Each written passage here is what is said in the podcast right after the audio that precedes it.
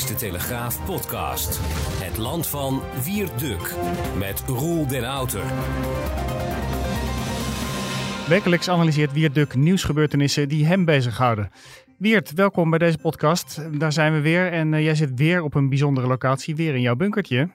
Ja, in een soort van uh, zelfisolatie. Zoals de meeste mensen, althans een groot deel van de mensen. Dat is wel iets uh, wat, wat mij opvalt. Hè. Ik heb de indruk dat ongeveer de helft van de bevolking kiest inderdaad voor een soort zelfisolatie, zo min mogelijk sociale contacten en misschien ook wel zo min mogelijk de deur uit.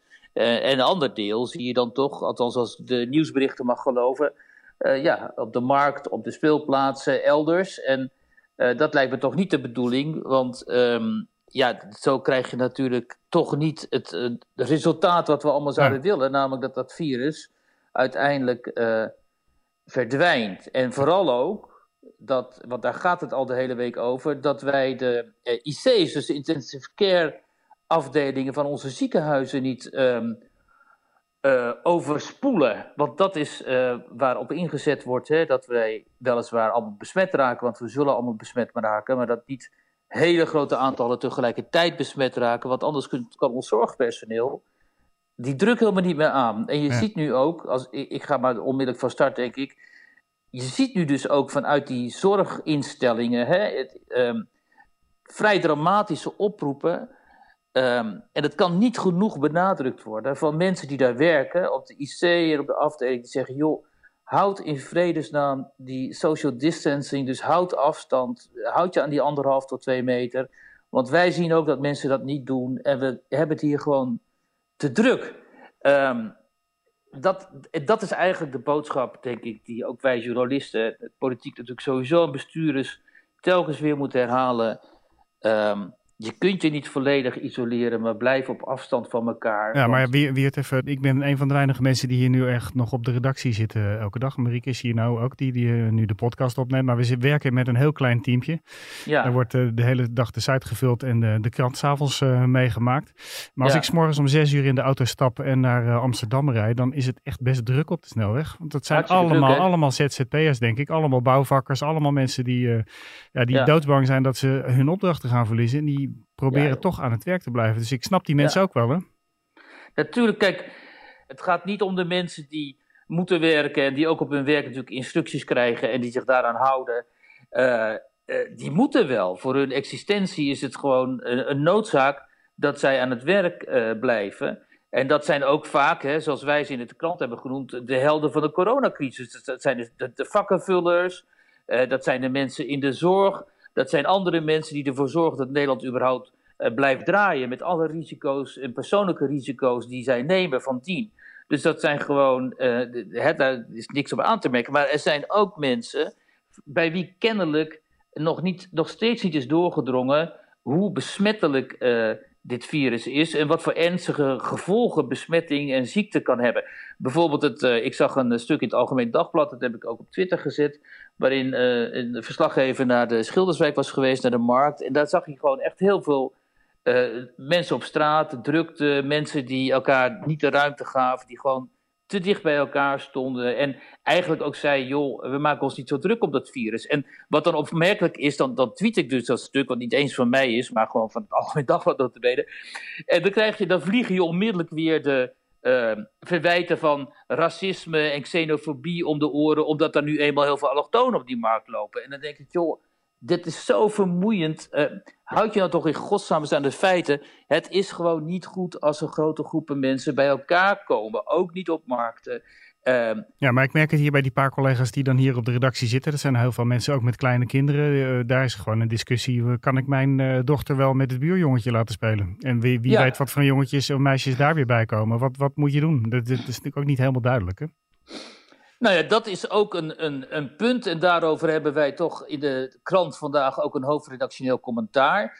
En dat vind ik ook. Ik volg dit nu al enkele weken, omdat nou ja, mensen die de podcast luisteren, die hebben waarschijnlijk al een aantal weken geleden uh, geconstateerd dat ik me behoorlijk zorgen maakte over het coronavirus. Terwijl ik ben helemaal niet uh, arts of uh, epidemioloog of wat dan ook. Maar ik begon al in een, in een vrij vroeg stadium zorgen te maken. En ik verbaasde mij eerlijk gezegd over de laconieke houding die wij heel lang aannamen tegenover de komst van dit virus. En nu verbaas ik mij, en daar gaat het hoofdredactioneel commentaar ook over, over de dubbele boodschappen die wij telkens krijgen vanuit het RIVM en ook vanuit de politiek. En ik besef heel goed, hè, dat moeten we ook echt goed beseffen, het is crisistijd. En je kunt niet verwachten dat nog de deskundigen nog de politici die ook voor een heel groot deel in het duister tasten. Hè? Wat uh, Mark Rutte ook heeft gezegd, de premier. Hij zegt, we met 50% van de kennis moeten we 100% van de besluiten nemen. Dus dat staat allemaal onomstotelijk, is dat. Dat is, dat is zo. Ja, daar gaan we het straks nog even over. Weten, ja. Sorry, eh, Roel. De deskundigen zijn het ook niet eens. Maar als je kijkt naar de Twitter-feed bijvoorbeeld van het RIVM in de afgelopen maanden... Hè, waarin gewoon ijskoud gezegd wordt, joh, het is nauwelijks besmettelijk... Nou, het lijkt ons eigenlijk dat het virus niet naar Europa gaat komen. Hm, het valt wel mee. Uh, al die dingen. Het werd dus telkens gebagatelliseerd. Ja, uiteindelijk dan, breekt, dan krijg je zo'n uitbraak en dan blijkt het allemaal veel ernstiger te zijn dan dat RIVM bijvoorbeeld tot nog toe eh, heeft uh, laten weten. Dan, dan schiet je gewoon, en dat zegt ook het hoofdredactioneel, uh, ik zal het even citeren, van een kennis- en onderzoeksinstituut waar het landsbestuur in crisistijd op moet bouwen, mag beter worden verwacht. En dat, dat vind ik dus ook. En uh, ook over de speech van Mark Rutte wil ik wat zeggen afgelopen maandag. het is logisch dat in crisistijd het volk, zeg maar, de massa van mensen zich schaart achter uh, het, uh, het gezag. Dat zie je vaker. Mark Rutte hield die speech en de, de, de reacties daarop waren: hè, oh, hier spreekt een staatsman en noem maar op. Maar de inhoud, daar ging het nauwelijks over. En de inhoud was dat Rutte op dat moment zei: we proberen hier herd immunity, wat groepsimmuniteit betekent. Dat wordt onze aanpak. Wij gaan voor een andere aanpak dan andere landen. Wij gaan ervoor zorgen, wij willen proberen om in Nederland groepsimmuniteit op te bouwen, waardoor we uiteindelijk dus een heel groot deel van de bevolking zal besmet raken. En uiteindelijk is dat dan een uh, 60% of zo. En die groep die gaat dan zeg maar de kwetsbaren als soort muur rond de kwetsbaren staan, zodat die niet geïnfecteerd kunnen worden. Enfin, iedereen weet inmiddels waar dit over gaat. Ja, nou, maar in, in andere landen doen ze bijna hetzelfde. bijna hetzelfde, maar let op. Daar kwam heel veel kritiek op. Uh, terecht ook, omdat, nou ja, kritische geesten, kritische mensen begonnen zich af te vragen, ja, maar dit kan wel eens betekenen dat dit tienduizenden mensen komen te overlijden. Want A, we weten nog niet zeker uh, of die immuniteit eh, langdurig is, dus of je niet weer geherinfecteerd kunt worden. En we, we, kennen nog niet alle details precies van dit virus. Uh, goed, ik, ik, wil me niet op dit terrein begeven, want ik ben geen expert, maar dat is ongeveer wat er gezegd werd. Vervolgens krijgen we te horen uh, in de loop van de week van ja, nee, groepsimmuniteit is niet het doel. Het gaat erom wat wij nu doen, toch om ervoor te zorgen dat het virus zich langzaam verspreidt, zodat we in ieder geval de IC-capaciteit, dus het aantal bedden op de IC's, op de intensive care, uh, dat we die niet gaan overschrijden. Dus dat we niet een te grote druk gaan leggen op de gezondheidszorg. Wat vind ik een heel redelijk argument is. Alleen, dat is allemaal niet goed gecommuniceerd. En als je dingen niet goed communiceert als kennisinstituut en als overheid niet, dan ga je natuurlijk mensen in verwarring brengen en dan worden mensen angstig. Uh, en dan kun je niet zeggen, dan moet je niet zeggen van de journalisten, zoals ik dan, die daar dan wat van zeggen dat wij angst uh, uh, aanjagen, hè, wat dan af en toe gezegd is ook wel van, joh, uh, uh, het, dat zag vandaag ook in bepaalde kranten en zo, van uh, ook Wilders en Baudet, die mogen het allemaal niet zeggen, die moeten eigenlijk hun mond houden, want in deze tijd moeten we allemaal achter Rutte gaan staan. Maar ehm, daar ben ik het dus helemaal niet mee eens, want het is wel, wel degelijk onze taak om kritisch te blijven. Ja, maar er worden natuurlijk wel heel veel woordspelletjes gespeeld, hè? en eigenlijk zijn partijen het eigenlijk wel vrijwel met elkaar eens, maar toch wordt het enorm uitvergroot. Ik denk dat we, ja, wat Wilders doet, je, ja, hij hoeft natuurlijk niet achter de premier te gaan staan, dat snap ik ook wel. Zullen we eventjes luisteren naar wat, wat Wilders gisteren zei in de Tweede Kamer? Ja, ik wil niet dat meer mensen ziek worden. Ik wil niet dat meer mensen sterven. Ik wil niet dat meer mensen dit virus krijgen. En ik vind het onvoorstelbaar dat er een kabinet zit, dat er een minister-president zit die zegt, doel of niet, ik ga voor groepsimmuniteit, iets wat nog helemaal niet bewezen is, iets waarvan de experts, zelfs van de Wereldgezondheidsorganisatie zeggen, dat moet je niet doen. Allerbelangrijkste, mevrouw de voorzitter, is, er gaan nu mensen dood. Er worden nu mensen ziek. En met de lijn die u inzet, zorgt u er niet voor dat dat maximaal wordt beperkt. En u neem ik dat kwalijk. Dat is niet zoals we het zou moeten. Dat is het experimenteren met mensenlevens. En dat siert u niet. Ja, oké. nou, die ging, er dus aardig, uh, die ging er dus aardig met gestrekt been in. Helpt dat? Helpt dat uh, zoiets? Uh, kijk, je bent oppositie, je wilt je punt maken. En dan uh, kun je er inderdaad met gestrekt benen ingaan. Dat zijn we gewend van uh, Wilders. Uh, Baudet doet het ook. Ja, daar kun je allerlei bezwaren bij hebben. ik heb er niet zoveel problemen mee. Maar goed, dat, dat, komt ook wel omdat ik er wel van houd om op het scherp van de snede te debatteren. En ook wel in, in dit soort zware tijden. Ik vind een hoeft het ander niet uit te sluiten. We moeten oppassen met onze woorden. We moeten voorzichtig zijn. We moeten geen angst, angst aanwakkeren. Maar we mogen gewoon wel eh, eh, kritisch eh, zijn en ook verantwoordelijke bestuurders gewoon het vuur aan de schenen leggen. dat, dat minister Bruins er gisteren onderuit ging. Ik schors de vergadering.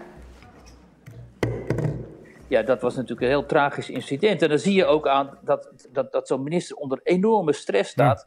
Maar dat moet ons toch weer niet van weerhouden om, om kritisch te blijven. Juist ook omdat, dit, omdat in dit soort tijden waar iedereen eigenlijk aan het tasten is, misschien kritische geesten wel tot hele nieuwe, verrassende misschien wel, uh, inzichten uh, kunnen leiden. Niet dat uh, Wilders of Baudet opeens viroloog zou zijn, maar ja, je moet toch altijd je eigen tegenmacht organiseren. Dat is ook een democratie. Hè? En daar is niks op tegen. Um, dus al die juichverhalen, hè, um, ik zag vandaag ook zo'n column weer in de Volkskrant en zo. Ja, ik hou daar niet zo van, want ik vind dat een beetje... Zo, dan zitten we met z'n allen in één kerk en dan geloven we allemaal in één verhaal en, in één manier en zo. Ik ja, vind het gaat er natuurlijk niet zozeer om precies wat uh, Rutte gezegd heeft, maar het gaat er ook om hoe die het gezegd heeft en hoe die, uh, hoe die overkomt als, als, als staatsman. En daar moet ik zeggen, ik, ik was daar wel van onder de indruk. Ja, natuurlijk. Kijk, Rutte, die, hè, in dit soort situaties stijgt de Mark Rutte dan weer boven zichzelf uit. En dan zie je ook zo'n Wopke Hoekstra ernaast zitten. En dan denk je toch van, nou ja, weet je, uh, dat straalt in ieder geval wat uit. Maar dat neemt niet weg dat mijn eerdere kritiek, uh, dat, dit, uh, dat dit toch een zwalkend beleid suggereert, die blijft gewoon overeind. Aan de andere kant, ja, ik ben heel genuanceerd vandaag, aan de andere kant kun je ook niet zoals Donald Trump zeggen: we're, going, we're gonna beat this virus en zo. Want dat is ook flauwekul. En wij Nederlanders houden ervan toch wel om vrij feitelijk te blijven en nuchter. En uh, ons toch wel hè, te verlaten op wat deskundigen zeggen en zo. En uh, misschien moeten we het daar even over hebben. Want dat beeld, eh, wat door deskundigen wordt, en, en, en, dat zijn deskundigen van de verschillende strategieën, zeg maar. Dat zijn mensen die de, zowel de lockdown uh, pro, uh, pro, promote, promoten als mensen die zeggen: nee, we moeten toch meer naar die herd uh, immunity toe. ja, alles duidt er toch wel op dat het heel lang gaat duren. En dat het heel lang gaat duren voordat er enige normaliteit terugkeert. Ja, Trump, Trump zei vorige maand nog, uh, eind april is het allemaal over. Vanmorgen werd er, uh, vandaag werd er, donderdag werd er bekend dat hij nu spreekt over 18 maanden waarschijnlijk dat het gaat duren. Dus eigenlijk is ook niemand het erover eens. Hè? We hadden gisteren een heel verhaal in de krant. Tien Belgische specialisten op, al, op die gebieden. Die waren het eigenlijk over één ding wel eens. Dat ze denken dat het begin van de zomer over is. Maar dat is ook allemaal met, met een enorme slag om de armen. Enorme slagen om de armen. En kijk, in, in die end gaat het natuurlijk gewoon om als er een vaccin is. Hè? We wachten gewoon op het uh, vaccin. Daar komt het op neer. En in de tussentijd, en, en dat, dat vind ik zo'n tragedie. Want ik krijg ontzettend veel apps en e-mails van mensen en zo, ondernemers, die, die zeggen: joh.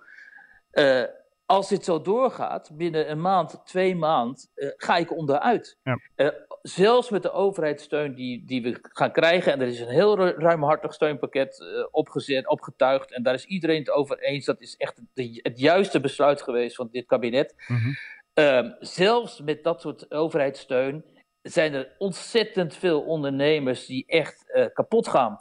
En dat is dat, en die mensen, ik, moet er niet aan denken wat die mensen op dit moment uh, doormaken, want die zien vaak hun hele existentie uh, uh, verloren gaan. En weet je, ik ken mensen, zelf persoonlijk mensen in de creatieve sector, zeg maar, die echt voor tienduizenden euro's nu al getupeerd zijn. Hè, die voor de komende maanden echt gewoon op, goede opdrachten hadden staan, goede opdrachten hadden staan, ook in het buitenland, hè, waar misschien 20, 30, 40.000 euro mee gemoeid was, allemaal kwijt. Ja. En dat ga je niet zomaar overleven hoor. Ook niet met overheidssteun. En ik heb echt ontzettend met die mensen te doen. En ik denk, ja, we hebben makkelijk praten. Wij zijn in vaste dienst bij een mooi mediabedrijf. Ja. Maar je zou maar in hun schoenen staan, joh. En dan belaagd worden door zo'n onzichtbare, onbekende vijand. Ehm, ik geef het je te doen. Ja, het is natuurlijk wel zo als ondernemer dat je moet proberen een soort van buffer te hebben om uh, slechte tijden te overleven. Maar dit ja, zie je natuurlijk niet aankomen. Ja, maar kan in deze tijden buffers opbouwen. Hè? Zeker freelancers niet. Hè? Die worden vaak al slecht betaald. Ja. Dus het is ook, kijk, mensen zijn al blij als ze een buffer hebben van 5 of 10.000 euro vaak. En, um, ja, daar houdt niet lang mee Dat is natuurlijk zo op. Ja, ja. Wat denk jij, maar jij, ik hoor dat jij toch wel tevreden bent over die maatregelen die er eh, zijn aangekondigd door het kabinet. Over de? Over de, de steunmaatregelen voor de, voor de ondernemers en de ZZP'ers. Eh, ja, die steunmaatregelen lijken mij juist. Hè, en ook wat, wat echte experts daarover zeggen, dat, dat, geloof ik ook dat het gewoon een goed pakket is. Um, gezien, allemaal relatief natuurlijk, relatief gezien in, in de, in de enormiteit van de crisis waarin we zijn terechtgekomen. Want we weten nog helemaal niet waar dit uh, toe gaat leiden. in ieder geval tot een recessie. Maar ja, misschien raken we wel in een depressie en dan komen we gewoon op een gegeven moment in onbekend terrein. Uh, dat dreigt, hè, als dit virus niet bedwongen kan worden en huis gaat houden en misschien ook wel heel veel slachtoffers gaat eisen en de economie gaat onderuit, ja, dan weten we helemaal niet meer in wat voor uh, wereld we leven. Ja, maar dus we hebben net het bericht weer uit, uh, uit China gehad, donderdag, dat het aantal besmettingen niet gestegen is. Dus dat is waarschijnlijk ons voorland ook. Hè? Ja, dat moeten we hopen. Um, en dat is natuurlijk wel een heel raar verhaal, omdat uh, die Chinezen hebben dat voor elkaar gekregen, toch met een lockdown. Ja. Uh, hè, omdat, uh, en we weten niet wat er gaat gebeuren precies als dan die regio's weer open gaan en die steden open gaan, of het virus dan weer terugkeert. Maar goed, um, eh, daar wil ik me niet over uitlaten, omdat we dat, ik weet dat gewoon niet en ik ben geen expert en ik, ik, kan er niks over zeggen. wat ik nog wel graag wil zeggen is, wat ik ook een heel mooi verhaal vond, wat we hadden in de krant, dat is dat zo ontzettend veel mensen um, zich willen inzetten voor anderen. Precies, dat ik zeggen, ja. Voor de, maar, hè, voor de, samenleving. Ja, precies, want je hebt met Marga Bult gesproken. Die is uh, zelf verpleegkundige uit geweest en die uh, gaat nu ook weer de handen uit de mouwen steken. Ja, ik heb deze week twee mensen gesproken. We hadden eerst uh, zo'n verhaal in de krant. Uh, we hebben de, de, helden van de coronacrisis uh, genoemd. Dus mensen die zich willen inzetten nou ja, voor de samenleving, voor anderen. En ik sprak een, een meisje onder andere die verpleegkundige is. En die heeft zich als vrijwilliger gemeld. die wil gaan invallen ook zodra dat mogelijk is. En ook Marga Bult, onze icoon uit Twente de zangeres, inmiddels 63, en die is oud-verpleegkundige. Die heeft in haar jeugd acht jaar als verpleegkundige gewerkt. En heeft, doet ook heel veel met bejaarde mensen sowieso. Hè, werkt met mensen voor, is ook ambassadeur voor Alzheimer Nederland. Zij was de eerste ambassadeur. Haar vader heeft uh, een dementie geleden, dus ze kent die wereld goed. En die zegt, ik wil gewoon wat gaan doen. Maakt me niet uit. Ik heb helemaal, mijn hele agenda is blanco. Hè, die was goed gevuld ook, uh, want ze zou uh, van alles doen ook in de aanloop naar het Eurovisie Songfestival is allemaal weg, ook voor haar. Dus van haar nou, dus heeft ze maar de tijd om uh, even flink de handen uit de mouw te steken. Ja, zo kun je het zien. Hè. Ze verliest natuurlijk ook heel veel inkomsten, dus voor haar is het ook een tragedie. Maar ja, ze heeft nu gewoon de tijd en ze zegt, als ik opgeroepen word, dan ga ik me gewoon beschikbaar stellen. En desnoods uh, ga ik het wasgoed uh, wegbrengen. Maar ik wil graag wat doen voor maar, deze Wiert, situatie. wat, wat deed jij dinsdagavond om 8 uur? Wat zeg je wat? Wat deed jij dinsdagavond om 8 uur? Of maandag, wat was het? Dat die heel Nederland klapte oh, voor ja, de... het, uh, het klappen. Ja, kijk, uh, met dat soort dingen, dat klappen, dan denk ik, ja, je kunt klappen, maar uh, wat, schiet er, wat schiet je daarmee op, behalve dat je jezelf goed voelt omdat je klapt. Ik vind, je kunt die mensen in de zorg, en dat vind ik al heel lang, heb ik ook al vaker gezegd in de podcast, mensen in de zorg, mensen in het onderwijs, die moeten gewoon beter betaald worden. Ze moeten betere arbeidsvoorwaarden hebben, ze moeten betere voorzieningen hebben. Er moet minder op hun bezuinigd worden. Nu blijkt hoe vitaal deze beroepen zijn. Ja. Ook in het onderwijs, als je ziet, we hebben een zoontje en als je ziet hoe fantastisch die school reageert hierop, hoe, hoe dat onderwijs uh, uh, via internet en via allerlei conference calls en zo beschikbaar wordt gesteld, wat die mensen allemaal, allemaal presteren, dat is gewoon fantastisch. En als je dan weet wat voor salarissen die mensen hebben, dat is gewoon helemaal niks. En, en dat het telkens maar bezuinigd is op die sectoren en zo. Dan kun je gaan klappen, maar wat hebben die mensen daaraan? Behalve ja, dat, dat jij zelf even goed ik, ik, zat er een beetje hetzelfde in als jij, maar mijn vriendin is verpleegkundige. En uh, toen de deur open ging en uh, de hele straat begon te klappen, toen had ik zoiets van, wauw, ja. En ik zag ook dat het echt wel iets met haar deed. Nou, ik denk ook, kijk, mijn eigen broer is medisch specialist en die werkt elke dag in het ziekenhuis en die ziet daar die mensen binnenkomen. En en inderdaad, en die, die, zou, die zal dat ook hebben gehad. Die zal zich daar ook heel erg door gesterkt voelen. Kijk, als je dagelijks natuurlijk in zo'n crisisomgeving verkeert. En je, en, je, en je hoort dat er vanuit de samenleving heel veel waardering is dat is natuurlijk altijd fijn. Kijk, het is één sluit altijd de ander ook niet uit. Je kunt klappen, maar je kunt ook uh, die mensen eens een keer, vooral het verpleegkundig personeel en zo, gewoon uh, beter gaan betalen en betere arbeidsvoorwaarden gaan leveren. Ehm, en als ik moest kiezen, dan zou ik kiezen voor het tweede. Maar je kunt ook allebei doen natuurlijk. Ja, ja maar hoeveel is genoeg? Hè? Dat is natuurlijk altijd het probleem. Het is natuurlijk, de zorg is natuurlijk ontzettend duur. En als je elke verpleegkundige in Nederland de 1000 euro per maand bijgeeft, Um, wat kost ja, maar dat? ja, prioriteiten hè? Ja, precies. Dat zijn prioriteiten. Maar um, over prioriteiten gesproken. Jij bent uh, natuurlijk voor jouw um, rubriek uh, in, uh, in Nederland... ben jij ook nog weer op pad gegaan deze week. Want jij moet ook gewoon verhalen leveren. En je bent naar, ja. Brielen, naar Brielen geweest, hè? naar een, een woningbouwproject. Ja, dit, klinkt, dit onderwerp klinkt nu bijna wel heel onbelangrijk. Maar nou ja, het, kijk, is, het is wel klein leed. We willen niet de hele krant, uh, we willen natuurlijk niet de hele krant volschrijven met alleen maar uh, coronaberichtgeving, want het leven gaat uh, ook nog zo goed en kwaad als het gaat door. En in dit geval, in de Van Steenstraat in Brielen, is dat trouwens niet het geval, want daar staat, daar is eigenlijk al een aantal jaren is daar een schandaal gaande. Er zijn zes huizen gebouwd en dat is, daar is mee gefraudeerd. Die mensen, die kopers, die zijn opgelicht. Uh, de bouwer is failliet gegaan. Het bouwgarantiefonds bleek malafide te zijn. Uh, die kopers die zitten daar met een casco-woning die op geen enkele manier voldoet aan de, aan de eisen. Op 36 punten schieten die woningen, die huizen tekort. Die woningen zijn onbewoonbaar verklaard. En daar sta je dan in wat je droomhuis had, had, zou, had moeten worden. Um, uh, met een enorme financiële strop. En ja. met het vooruitzicht dat je nog veel meer geld zult moeten gaan betalen om uiteindelijk het huis wel in een fatsoenlijke staat te krijgen. Nou, dat is in het kort het uh, verhaal wat ik uh, heb geschreven. En dan zie je, wat ik eigenlijk wilde laten zien is, als je eenmaal in zo'n Kafkaeske situatie terechtkomt, ook in Nederland, hè, waarin allerlei acto actoren ehm, blijken ofwel, niet, of, ofwel niet betrouwbaar te zijn, of niet van plan, zoals de gemeente uh, om jou, zeg maar, op een manier te steunen waar je echt iets aan hebt.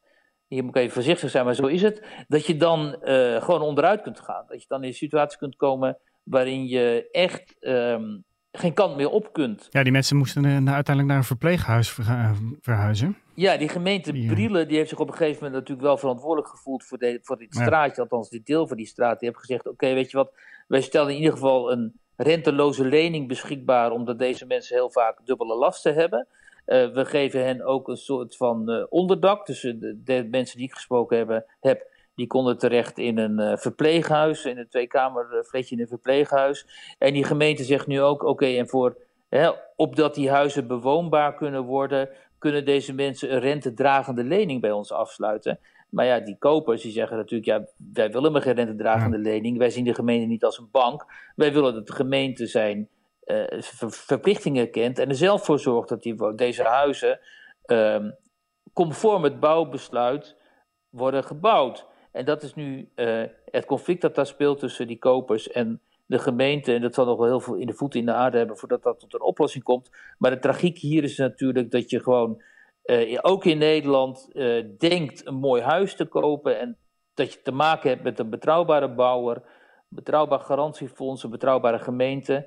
En in alle opzichten blijkt het dan opeens niet het geval te zijn. En dat is toch wel heel schijnend, ook in deze tijden van het coronavirus, omdat de mensen die ik sprak daarvan had de man is uh, freelancer als uh, vorkheftruckchauffeur. Ja, en die gaat bij een uitzendbureau. En die gaat ook heel veel uh, opdrachten missen de komende tijd. Ja, ik uh, vrees dat uh, de komende crisis die op uh, uitbreken staat, dat die nog veel meer voor dit soort ellende zal gaan zorgen. Half afgebouwde huizen, dat hebben we in het verleden wel eens vaker gehad. Daar word je, daar word je niet vrolijk van. Dit is toch weer niet een vrolijke afsluiting van, van onze podcast. Nee, het is een dubbele podcast hè, met het gevaar, nou ja, het, het gevaar en de dreiging en de angst. Toch wel een soort dikke donkere wolk die boven ons allemaal hangt. Maar goed, om, daarnaast zie je ook die solidariteit van de mensen. Die mensen die proberen elkaar te helpen, tips geven Zeker. en zo. Dat, dat ja. is ook wel heel mooi om te zien. Maar een applaus voor jou. dat jij toch weer vandaag beschikbaar was en bent. En ik hoop dat we volgende week weer. Uh, Cameron zit nog steeds in, in isolatie. Ik hoop dat die er eind volgende week weer is, maar dat is niet helemaal zeker. Dus misschien moet, moet, je het nog een keer met mij doen. Dat is geen enkel probleem. En we willen ook vanaf deze kant mensen als Joep van het Hek, die ook getroffen is door het virus, en al die andere mensen veel sterkte en de wetenschap wensen. Want iemand als Joep, die toch ook een medische geschiedenis heeft en zo die wens je niet toe dat hij het eh, coronavirus krijgt. En dat is helaas wel gebeurd. En met hem ook veel mensen die anderen die wij niet bij naam kennen, maar die wel heel sterk een beterschap wensen. Oké, okay, dankjewel Wiert en tot volgende week.